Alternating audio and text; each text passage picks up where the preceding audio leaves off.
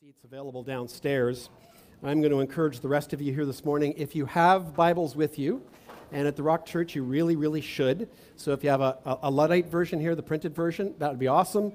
If you have a phone or a, an app on a tablet, please open it to 2 Timothy and chapter 3. And we are going to dive into an interesting text this morning uh, that is for Mother's Day.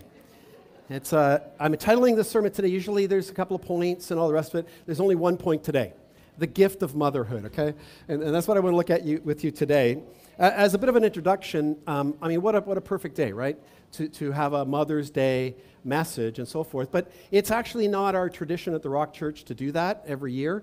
I, I was looking at my notes. It's like five years since I've done a Mother's Day specific sermon. And I don't want to get into what happened the last time I did that, but the truth of the matter is, is that if you ask any preacher, any pastor out there, there's a couple times a year that, you know, um, preaching a, a, a one-off topical sermon uh, from Scripture, of course, uh, it, can be, it can be challenging, to say the least. Our pattern is we go through books of the Bible. We've been in the Gospel of Luke primarily for about a year and a half now, and that's what we do. And so for a lot of pastors, it's like, especially Mother's Day, it's, you know, uh, you, you, gotta, you feel like you have to hit all the bases, right? Because no matter what you do, no matter what you do, there are going to be some women who are going to feel uh, this is a tough day for them, and others are going to feel left out for a number of reasons. And, it, and for a lot of pastors, it's like it's, it's a, it's a lose lose situation, right? Uh, no matter how much you really want to bless moms. And so, generally, what you do is you wish everybody happy Mother's Day, hand out some flowers, and you go back into the text you were.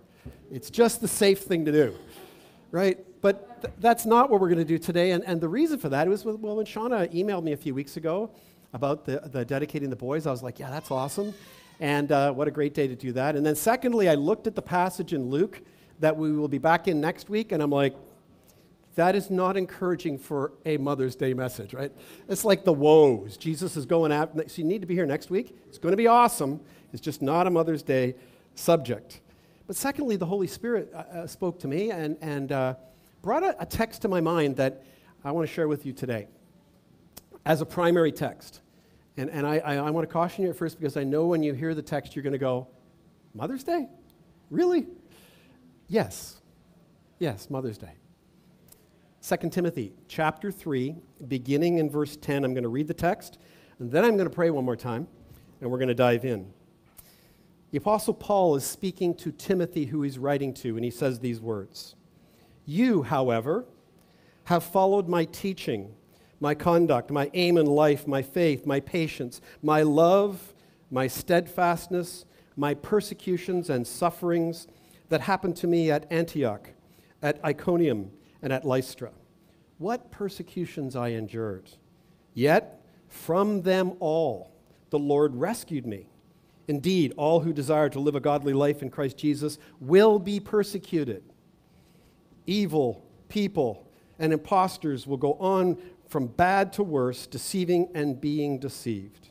But as for you, continue in what you have learned and have firmly believed, knowing from whom you learned it, and how from childhood you have been acquainted with the sacred writings, which are able to make you wise for salvation through faith in Christ Jesus.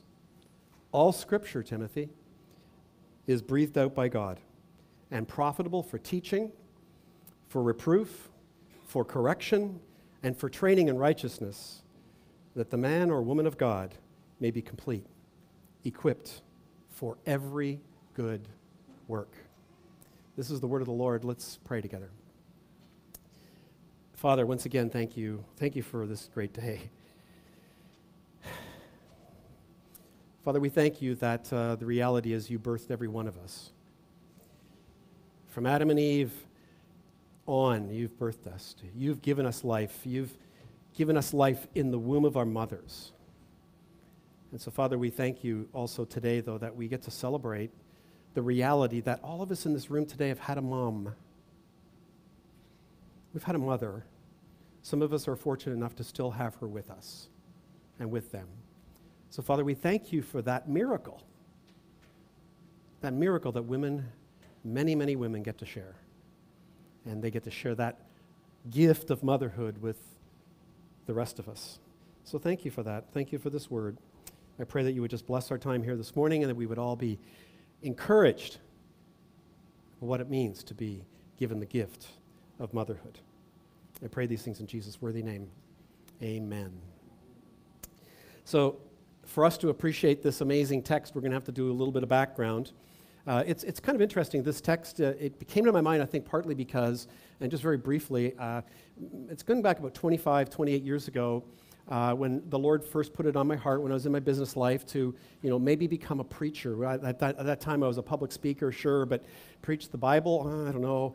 And I heard about this, this man from England, this theologian was coming over, and he was doing a one-week intensive for, for young men who their elders thought might have the gift of preaching or wanted to.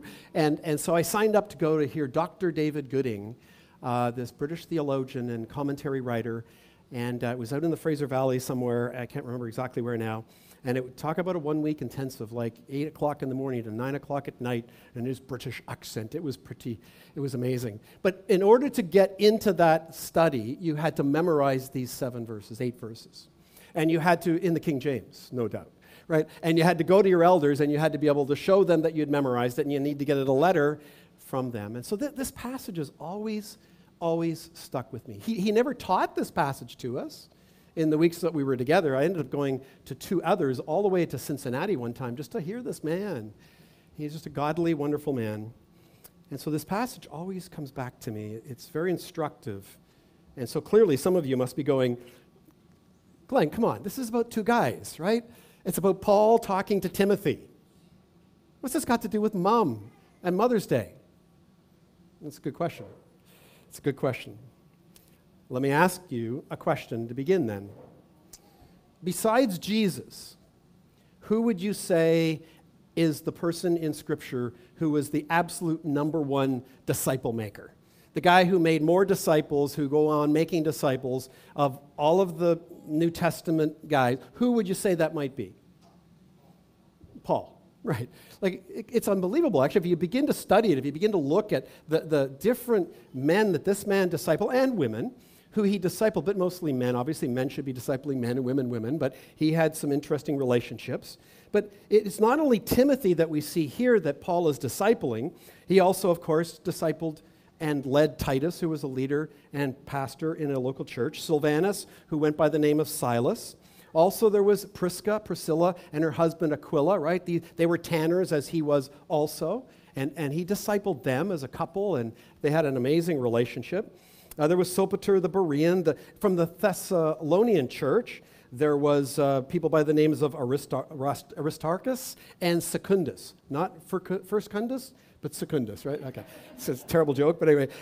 Gaius of Derbe was another one of his disciples, and, and the Asians, these were Asian men, Tychicus, and that's actually how you pronounce his name, Tychicus, who was actually a scribe, and as Paul got older in life and could barely read and, and write, Tychicus would write most of his epistles for him while he dictated them to him. And, and there was also Tro- Tromethius. And this text in the second letter of Paul writes to Timothy has, listen, it has the marks of discipleship, doesn't it? It's about discipleship. He, he's reminding Timothy about the years that they spent together and all the things they've gone through together the persecutions, the afflictions that happened in all these different places, and how God rescued them out of everything. And, and, he's, and, and, and we did this together. It's about discipleship. But this thing is, is that this letter that we're reading here, 2 Timothy, this is written well over 10 years after they've met. In fact, Paul is near the end of his life. He will not see Timothy again. It's his last recorded writing that we know of sent to Timothy. We read in Acts 16 when they first met. And I'll put this verse, these verses on screen for you from Acts 16 where it says this Paul came also to Derbe and to Lystra. A disciple, so Timothy's already a disciple, was there, named Timothy, the son of a Jewish woman who was a believer. But his father was a Greek. He was well spoken of by the brothers at Lystra and Iconium. And Paul wanted Timothy to accompany him. When Paul wanted a young man to follow him, they did. And so from this day forward, Paul did with Timothy exactly what we've been seeing in the Gospel of Luke, Jesus doing with Peter and James and Andrew and all of the disciples when he said, Follow me, he, he's doing the same thing with Timothy that Jesus did with all of his disciples. Right? He's, he's come with me while I'm doing ministry, okay? I'm going to be going and planting churches and preaching the gospel, and you're going to come with me, and this is going to be your seminary. This is how we disciple people. And that's exactly what he did, calling men and women to follow him as he makes disciples who make disciples. He takes them straight into ministry for a total of a little over 10 years. But look at this. We already see a bit of a hint here about something important.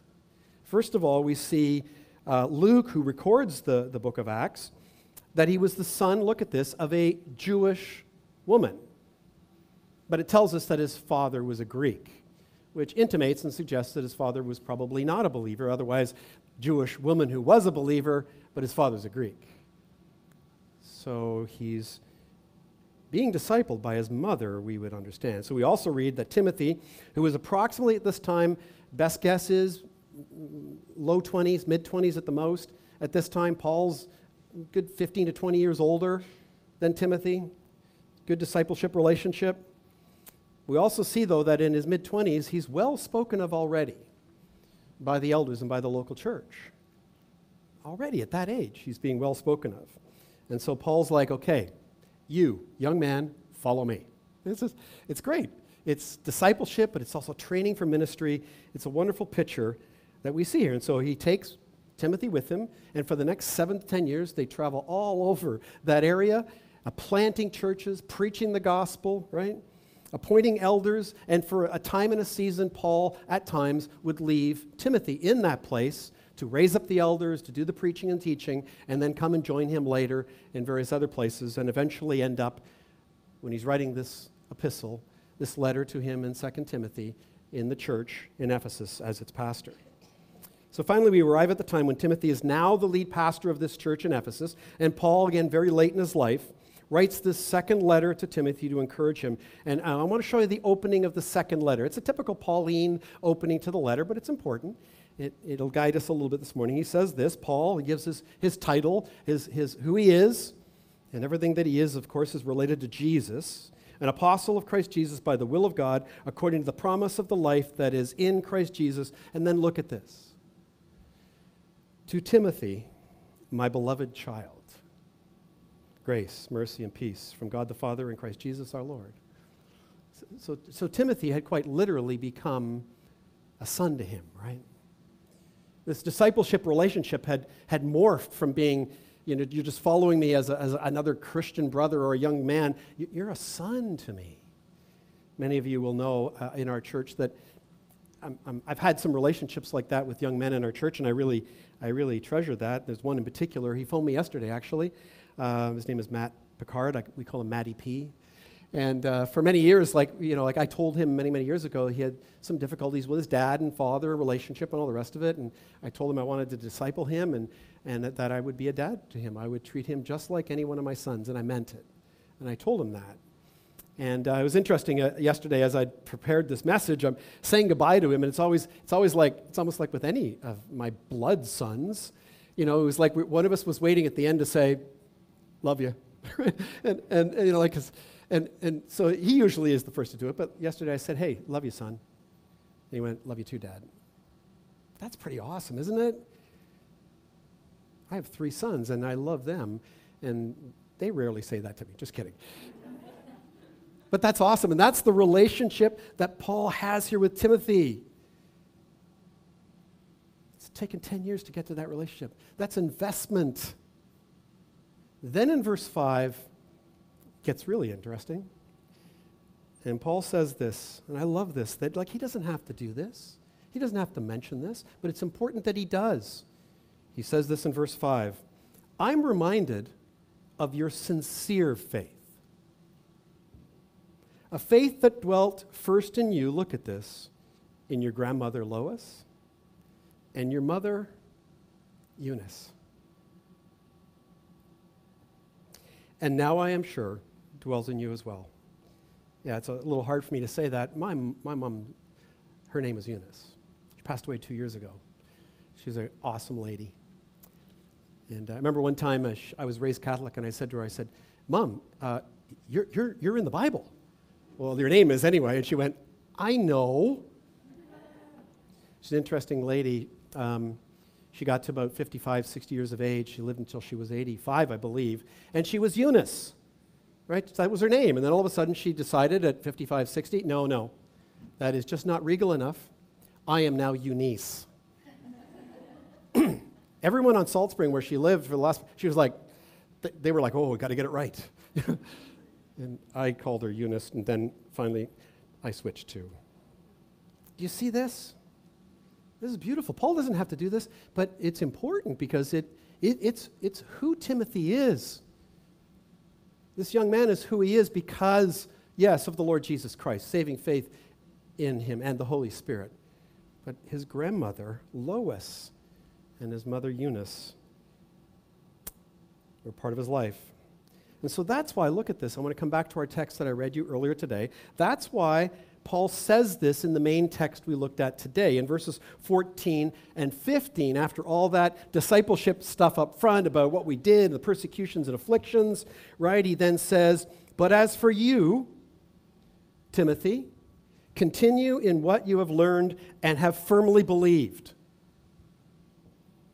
knowing from whom you learned it and how from childhood you have been acquainted with the sacred writings which are able to make you wise for salvation through faith in Christ Jesus. And so, as I've said, when Paul wrote this letter to Timothy, this is possibly his last letter. in fact, when you get near the end of the letter, he's asking for some help to be sent to him because he's struggling. He, he's not well. And, and, and he feels like he's about to breathe his last breath. And so he's writing this, and if you're looking at the text, you'll see that Paul starts, as I've said, with all these persecutions he has endured. And why? Why is he doing that? Because, listen, he knows that Timothy, if he isn't already, but he does know because he's heard word about how people are attacking him and getting divisive within that church in Ephesus, and they're attacking him because he's a young pastor of just 35. And he tells them in verses 12 and 13, he says, Look, it's going to happen if it isn't happening already, right? Indeed, all who desire to live a godly life in Christ Jesus will be persecuted. Buck up, get ready. It's coming if it's not already happening to you. While evil people and impostors will go on from bad to worse, de- deceiving and being deceived. Where? In the church, buddy. It's a solemn warning. It, it's, it's a good lesson. But, but what's remarkable to me about what Paul does is this it's not, it's not like he goes all Ephesians 6 on him, right? He doesn't go like, yeah, get the full armor of God on and like man up here, right? Like, come on, dude. Okay, that was my best attempt, but he doesn't do that, does he? No, he says, remember your mom. Remember your grandmother. Remember them. You're going to need to remember what they taught you, how they loved you, how they comforted you, how they provided you, how they helped make you strong. Any guys got a mom or a grandmom like that? It's a blessing. Is it not? Yeah, you needed to raise your hand. I understand. It's so awesome. It really is what we see here. No, he reminds Timothy about the firm foundation that he received, the gift he received of a godly mother and a godly grandmother. Paul has taught this young man much, no question. He's modeled ministry for him, he's modeled the hard work of preaching and being rejected for him. He's done all that, and he's endured it. But Paul highlights what this young man already had and he needed most why he was so highly spoken of when they first met him. And Paul wanted him to remember that what he needed for his ministry most was to remember the strength, the character, and the teachings of his mother and his grandmother. So, how did they do that? How did they do that? How did they give this gift of motherhood, not only to Timothy, but to Paul and to the church, right? That's how it got worked out, that gift. How did they do that? Lois and Eunice, Scripture teaches us, taught him the sacred Scripture.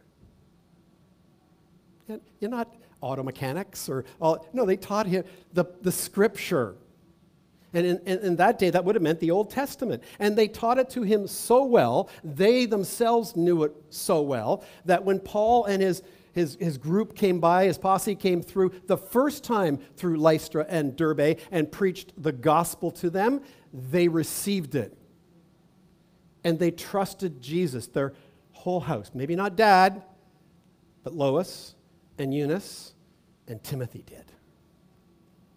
They taught him the scripture, and they all responded. They all responded. It's a heartwarming story, isn't it? I hope, right? It is. Timothy and Paul, these were, these were pillars of the church, early church. These were godly, godly men who did great things. But what was behind them, and this is not a, just a, a, a light little aside, a godly mother and grandmother of strong character who knew the Word of God. So that's lovely, right? I think it is. I hope you do too. What does that look like today? What do you think, right? Like, oh my goodness, like, yeah, in, in those days, uh, you know, there was probably time for that. What does that look like today? For us in this world today? How can that look today, for that matter? I think it's fair to say, honestly, as we look at a couple things here this morning, I want you to think about, we need to think about. I think it's fair to say that mothering and motherhood as a career choice has fallen on pretty hard times in our world and culture today, don't you think? In the church too? I'm not thinking maybe our church, but maybe a little bit. So, uh, what happened? Well, I think in order for us to figure that out, we're going to have to go back in time, okay? This is like back to the future. We need to go back to the 1950s. You guys ready for this? Because we have to go back in order for us to see and understand where it's at today. So I got a picture for you from the 1950s, and I, I want you to just look at it on screen. Don't anybody freak out, and just okay. Here you are. there you go, eh? And that's not Eunice, okay? But it could have been. Now, does anybody know, by any chance, what this woman or the caricature of this woman might have been called in that day? Anybody? Sorry? Housewife? Sure. But th- there's more. It actually, let's first, let, let, me just put it this way. That's an ad, right? That, a marketing people, those evil people, of which I used to be part of that world, uh, they came up with this, right? But they came up with it for a reason. This is where the culture was at, and people were believing and buying this stuff, and we'll look at that a little bit. But, but her name was, not only in the ads, but every woman desired in those days to be this woman. Her name was Susie Homemaker.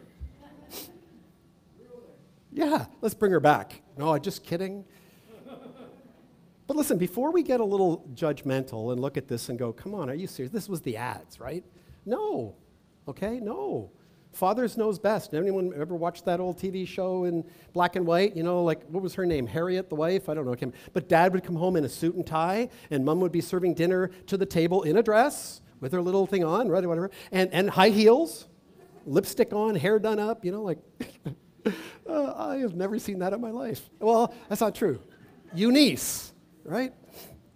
Now, we look back on that and we go, come on, that's sad. Well, no, it, it isn't actually. See, in those days, in the 1950s, what was happening was the Industrial Revolution had gone so crazy. It was amazing. Most of the men were in the workforce. They were working in factories and they were producing those stoves, right? They were producing all these appliances because why? Well, because families were exploding and suburbia was being built. And what, well, well, we needed, people needed to fill their homes with this stuff, right? And most women thought this was awesome. My mother did. I remember we had in the basement of our house, it was kind of like, it was really dark, the furnace was down there, make noise, it was a scary place, right? And, uh, but my mom had a washing machine down there, and, the, and uh, some of you ladies are going to, like, this is how old I am, right? And, and my mom would go down there, and, and I think, I'm pretty sure that my sister and I heard her with the door closed down the basement, cussing once in a while. Like, I'm, I'm pretty sure, I don't know. Eunice was a, was a Catholic, she was a lovely girl, um, woman. But anyway, she had a washing machine was with this tub thing, right? And it did do a, and it washed the clothes, but it, it didn't do a spin dry cycle. And uh, what you had to do is drain the water out of it. Some of you are nodding your heads, right? You know what's coming, right? And on the back of this machine were these two rollers and a crank. wringers. and you had to put the clothes through that. Now, listen, when dad came home with a brand new GE washer and dryer, this man was a hero. It changed life. It, it was actually pretty remarkable. I mean, go back 200 years, guys. Washing clothes in a tub. And, yeah, it was a major advancement. It was good. Most people were very happy with this lifestyle. Motherhood was, was considered like you, to be a homemaker and look after your home. And listen, hubby, go make the money so I can at least have the stuff that, you know, air conditioning would be helpful. You know, whatever it is, right? Get me the things that I need to do my job in the home well. And, and people were happy with that, but some things changed. Two things happened. Two things happened that changed motherhood and the perception in our world of women as mothers dramatically. Two things. One was called the pill, and if that didn't work, abortion. Those two things happened in my lifetime growing up. And it was shocking, to be honest with you, when it first happened. But again, the marketers got involved, right? And we like to think, we like to think in our culture today, no, no, no, no, no, you know, like feminists and like it's good for women, you know, got to get out from this drudgery and out into the workforce. Hey, I'm, my wife is a cardiac care specialty nurse. Some of you are professionals in this, this place as women. Awesome. Not saying anything about that. But the push was, the reality of the push was, oh yeah, women need to be liberated from this drudgery. Like all those appliances, like I really. And but marketers saw this as a wonderful opportunity. What was the wonderful opportunity?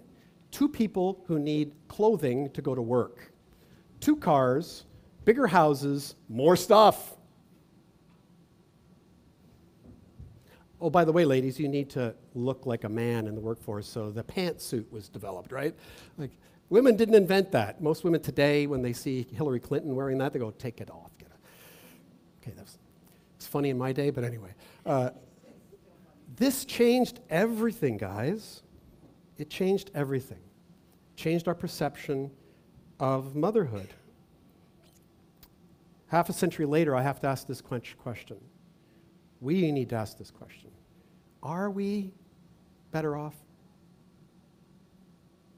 Are women better off? Are marriages better off? Are children better off? That's between you and the Lord. And if you're married, that's between you and your husband and how you respond to that. As I was researching this, I read an article. Actually, the, this woman's name is Rachel Jankovic. She's the mother of seven. Hmm? Okay, she wrote a book called You Who Why You Matter and How to Deal with It. Why You Matter, Mom, in the home, and how to deal with it. And she said this these are her words. She wrote this just two years ago. The truth is that years ago, before this generation of mothers was even born, so back to the 50s, our society decided where children rank in the list of important things. She then said this When abortion was legalized, we wrote it into law. Children then ranked way below a college degree, below world travel for sure, below the ability to go out at night at your leisure, below a lot of things. She goes on and says if you grew up in this culture, it's very hard to get a biblical perspective. It's very hard as a Christian woman to have seven kids and not have people in the world think, you're nuts. and stay at home and raise your children? Is that looked up upon today? I don't think so. Is it, are we capable of it today? In many cases, no. It's understood. She says, do, do we believe that we want children because there's some biological urge or the phantom baby itch? Is motherhood a rock bottom job for those who can't do more or those who are satisfied with drudgery? If so, what were we thinking? She concludes with Sisters, motherhood is not a hobby, it's a calling. It's not something you do if you can squeeze the time in. It's what God gave you time to do for a season. For a season. So let me speak. Uh, that's that's the, the problem I would suggest to you of, of motherhood in our culture today. and, and it, it's Christian and non. You're, you're dealing with this. We're dealing with this. Men and women, we're dealing with this as couples and marriage. And let me speak specifically to the Christian. The Christian mom, the Christian grandmother, or mom to hopefully be someday. What does it really look like for you today? Now, I, I have a daughter in law. They're sick, unfortunately, today, can't be here. The kids are sick, so they're sick, right? And, uh, and, and I know many of you ladies in the church, we we we, we take the Bible literally when it says go forth and multiply. We're doing it, right? And, and there's babies. All, and I, I, I see your posts on Instagram and Facebook, and, and I, I see the challenges, and I, I, I know that you're reading books to figure out how to handle this, and, and, and it's real. Let's just call it what it is, right? It's real. Being a mom today well, any time for that matter, but today is, it's hard. It really is hard. And the reality is, in a lot of marriages, dad's not helping. That was for you guys. That's just a off just for you in the room today. We're not helping in the way that we should. Another woman, uh, Courtney Reissig, she's the mother of four sons, a little bit more reasonable, and the author of a book called Glory in the Ordinary Why Your Work in the Home Matters to God. She has what I, what I believe is a hopeful and helpful perspective in an article that she actually wrote last year, uh, just after um, Mother's Day. From her book, she was prompted to write it because of something someone said to her. Um, and she said this from her book, but also in the article, she said, Let's just call it what it is, girls. It's death. Instead of hyping motherhood to the point of perfection, we should be willing to call it what it is. It's a form of death. Jesus says to all of us, men and women, we will have to give up something to gain something better. This is the gospel. And she, she quotes a number of verses uh, that Jesus spoke, right, about this very subject. I chose just one, Mark 8.35, where it says this, For whoever would save his or her, her life will lose it. But whoever loses his life for my sake and the gospel's will save it. She also said, and the work of parenting requires us to do just that. It's dying so another can live. I mean, it, it happens from the, the moment you conceive, right? In the womb, right? I mean, there are certain things immediately that once you've conceived, ladies, you, you have to die to. I mean, I, I mean we, we had Matt and Ann over just a few weeks ago, and I wanted to order some takeout sushi, and she was like, Yeah, I can't eat that. what? Well, you know, like raw fish could, you know. And, and I, I, wasn't aware of that. That's pretty interesting. And of course, there's alcohol and various other things that women today, they know that, you know, there's some things I'm going to have to die to in, in order to protect what's in my womb, um, I- including certain other activities in, in life. And, and there's going to come a time when, you know, the work that I have, I'm going to have to walk away from because I'm going to be giving birth. And so there's a number of things that have to die and you have to die to. And I think, again, guys, I'll have to throw this out there to you, to some of you. It's going to be a little hard. You know, if, if the wife says, Yeah, I'm not having wine or beer, um, you know, it's just, I don't know. Are, are you going to be comfortable to sit there in front of her and go, Cheers? you know?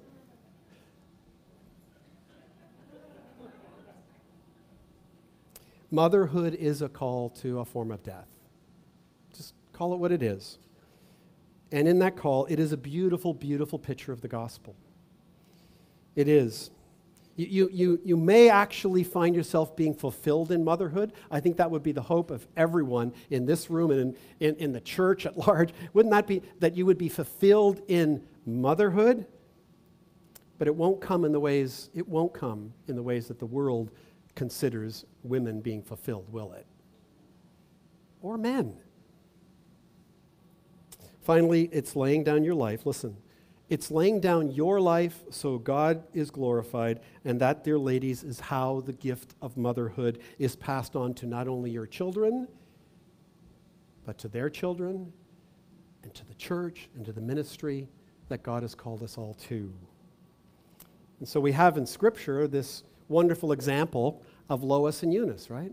We've just seen this in the lives of these two women who literally sacrificed everything. They must have to raise this boy. We don't know how many other children they had, but this, this boy, Timothy, and then just give him over. I have a real life, Lois and Eunice in my life, Janice and her mother, Carol. Her mother, Carol, and her father, Warren, are my spiritual parents. They prayed for this unbelieving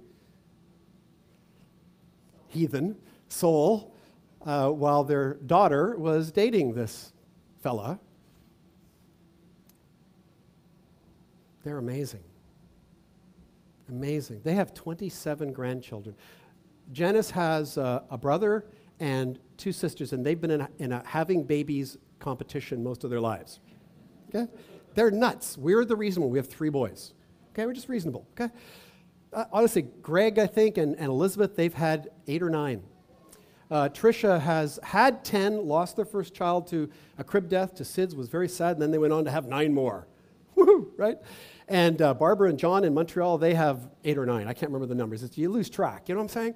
Uh, they, they come to the house to visit me go, you're, you're my niece, nephew. I don't know your name. Like, there's so many of them. But here's the thing. Here's the thing. I've seen it modeled in our home. To this day, our three sons know Jesus Christ as their personal Savior. And to the best of their ability, I believe, are following Him. Janice needs to get the bulk of the credit for that. Holy Spirit gets it all, but I mean, really. And then behind that is her mom.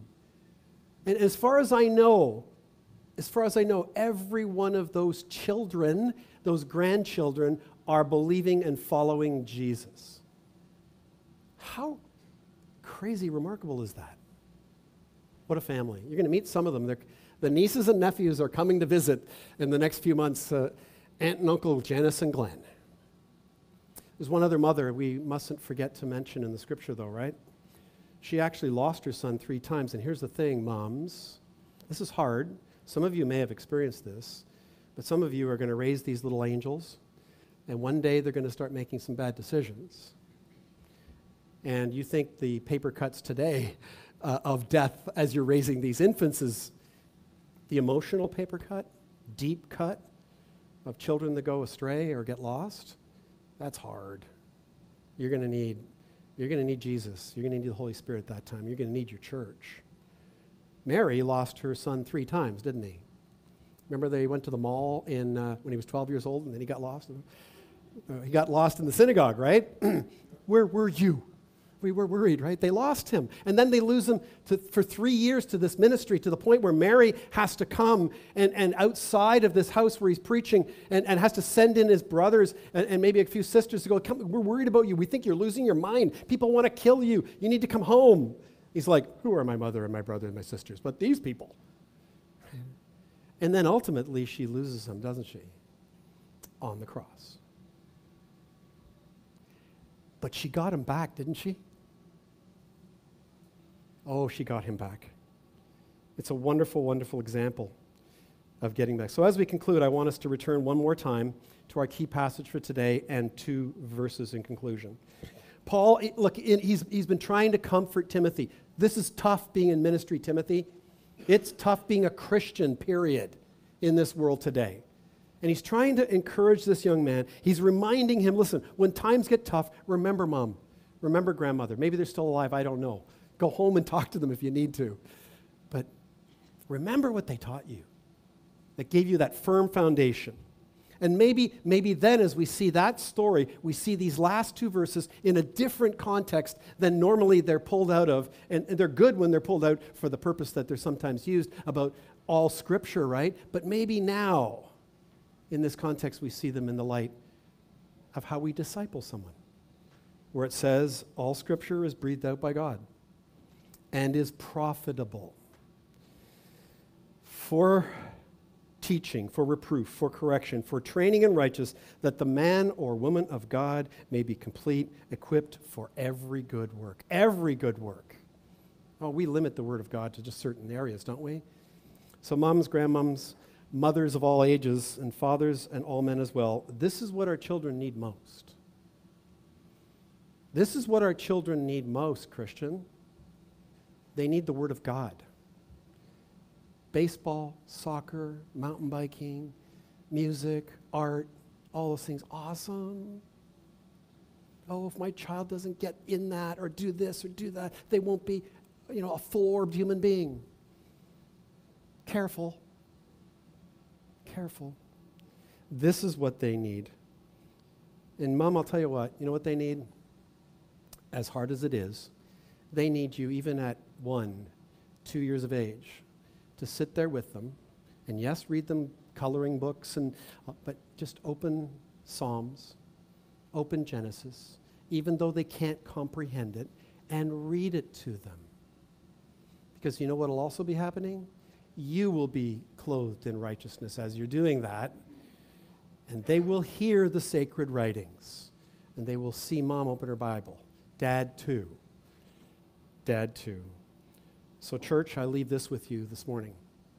How perfect is it today, as we celebrate Mother's Day, that we just dedicated two children? Church, we just covenanted with this family that we would help them raise their children. It's going on right now upstairs. And you know, church, as we're growing and we need to go to two services, and we're hoping the Lord will just baptize more people and bless us with more trusted people in Jesus Christ, that our Sunday school will grow even more. Ladies, men, we need to teach the kids. We need you. The, the, the Shauna and the Tylers right now at the stage they're at, they need you. They need you. Babysit. Teach their kids. They, they, they would love to. I know Tyler's just can't wait to the point when he gets to teach Sunday school. But no, really. A, a lot of children with babies, they, would, they want to be teaching Sunday school, but they can't. And so the rest of us need to step up. Younger, older. This is the gift of motherhood. This is the gift of motherhood. Happy Mother's Day. Pray with me, would you?